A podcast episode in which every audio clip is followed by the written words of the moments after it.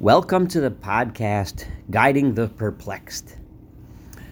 This is Saul Weinreb, and it is a huge honor and privilege to be able to teach and discuss the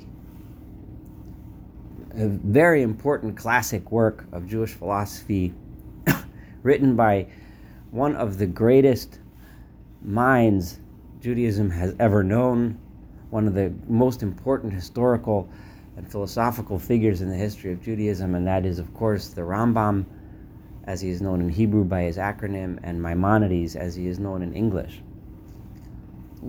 It would be impossible to overstate the importance of the impact Maimonides has had on the Jewish religion and the Jewish people in terms of his important halachic works, his commentaries on the on the Mishnah, and through his philosophical contributions, his letters, his leadership during the time that he was a leader, and this most important book that we are going to study together, the Guide of the Perplexed.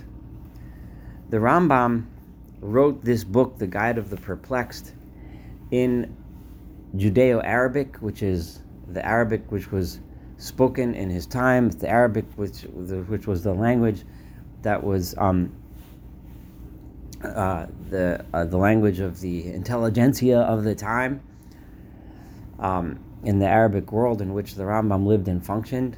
Judeo Arabic is a Jewish form of Arabic um, which uh, was written in Hebrew letters this the even in the Rambam's lifetime, it was already understood that in order for all Jews around the world to benefit from this work, it would need to be translated into Hebrew, which is the language that Jew, of Jewish scholarship. And during the Rambam's lifetime, it was already translated into Hebrew with the Rambam's approval by Shmuel ibn Tibbon, so that the Jews of Spain, the Jews of Europe, and the rest of the world would also be able to benefit from this incredible work. There, uh, without going into all the details, there are many problems and issues with Ibn Tibbon's translation, most of which Ibn Tibbon himself acknowledged. His style of translation was not very readable.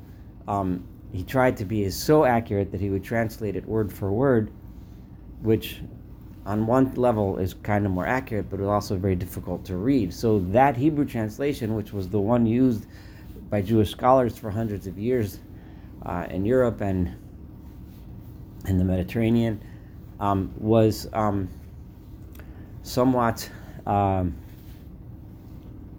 was difficult, was challenging.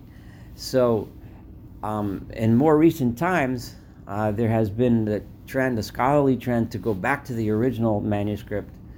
Scholars that are familiar with Judeo-Arabic in modern times to go back and retranslate it into uh, languages that are spoken today. And um, there are there are several of these. Uh, the the two main ones that I am using. One is the Hebrew translation of Rabbi Yosef Kapach, which was um, which he translated into modern Hebrew in the 1970s, and the other is uh, by Shlomo Pines. This was published by the University of Chicago Press in the 1960s where he translated into English. Now, the modern Hebrew Kapach version and the English Pines version are obviously both excellent in their own right, um, but they they they also use scholarly language. So the point of today uh, of this lecture series of the book of, uh, of of the Rambam is to bring it into modern terms in, in so that you and I, the non-intellectuals, the non-academics, can understand and feel what the Rambam is saying in this incredible work. The Rambam, although he has a very elitist attitude, as we will see as we go through this book, he also did address much of this book to the general population despite his own saying that he's not doing that, but he does do that. And we will we will understand this this um, interesting dichotomy as we go through the book, and we see that there is so much value in here for the very intellectually minded and highly educated folk, plus for the simple folk like me and you and I. And now, when I've talked to the simple folk like you and I, I want to say a few things so that you can, uh, uh, by way of introduction, and you can understand why this book is so important today. The bottom line of this book, the perplexions that the Rambam is dealing with, is the fact that we all learn and study and become educated in the ways of the world, assuming that you are, assuming that you have some form of education, different people at different levels in different fields. But we get educated, we learn, we read, and we absorb ideas, philosophies, um, scientific knowledge, historical knowledge. We absorb all of this from the world around us. And then we open the Torah. And we find things in the Torah that contradict or seem to be very much uh, not in sync with the values and scientific knowledge and so on that we in, that we have absorbed into our systems from the world. And then we have to deal with these contradictions and issues. The, this book is a book about the perplexed, those that take the Torah believe in the Torah. We want, we, we look to the Torah for guidance in our spiritual and lives, but we find places where it just doesn't seem to go. There are verses and chapters and so on. The Rambam deliberately does not provide the answer. Sometimes he does provide answers, and he shows us how to reconcile these issues. But remember, the problems that the Rambams were dealing with was dealing with was not exactly the same as the problems that you and I deal with today in 2021. You and I might deal with the issues of age of the universe or or uh, evolution versus creationism or or other types of places where or, and ethical problems things that that where the torah says things that contradict our understanding of what's ethical what's right um, there are many cases where we look at the Torah and then we're struck with a choice. We can reject the Torah or we can reject the scientific knowledge or we can try to find some way to muddle through this problem, this, these contradictions. The Rambam presents us a path of muddling through these contradictions and problems, a path that leaves both our intellectual integrity intact and our spirituality, and belief in God and His Torah intact as well. Does He provide all the answers? Absolutely not.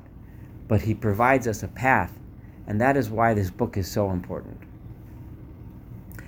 So, my style in this podcast is going to be that I am going to be reading in English because the Rambam, this book was originally written in Arabic I'm I'm not and so I'm not I can't read the Rambam's original text because I don't know medieval Judeo Arabic.